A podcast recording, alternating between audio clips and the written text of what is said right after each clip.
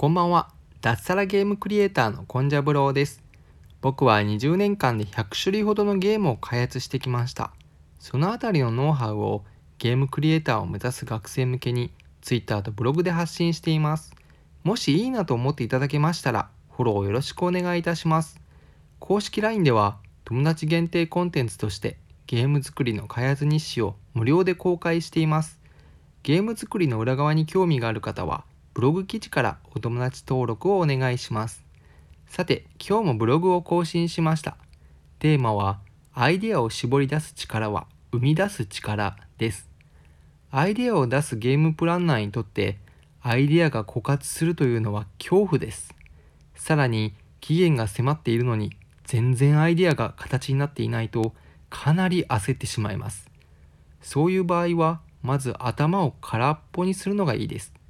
一度頭を空っぽにするとスポンジのように吸収力がアップするからです。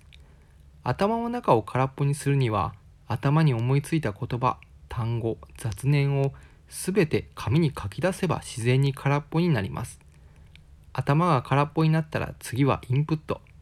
本を読んだりランキングランキングサイトを見たりした時に気になったワードをひたすら書き出してみてください。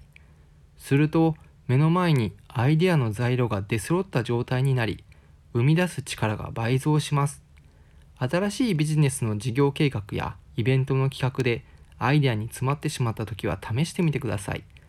アイデアは出し切ってからがスタートライン。僕はそう思います。以上差し当たり今思うことでした。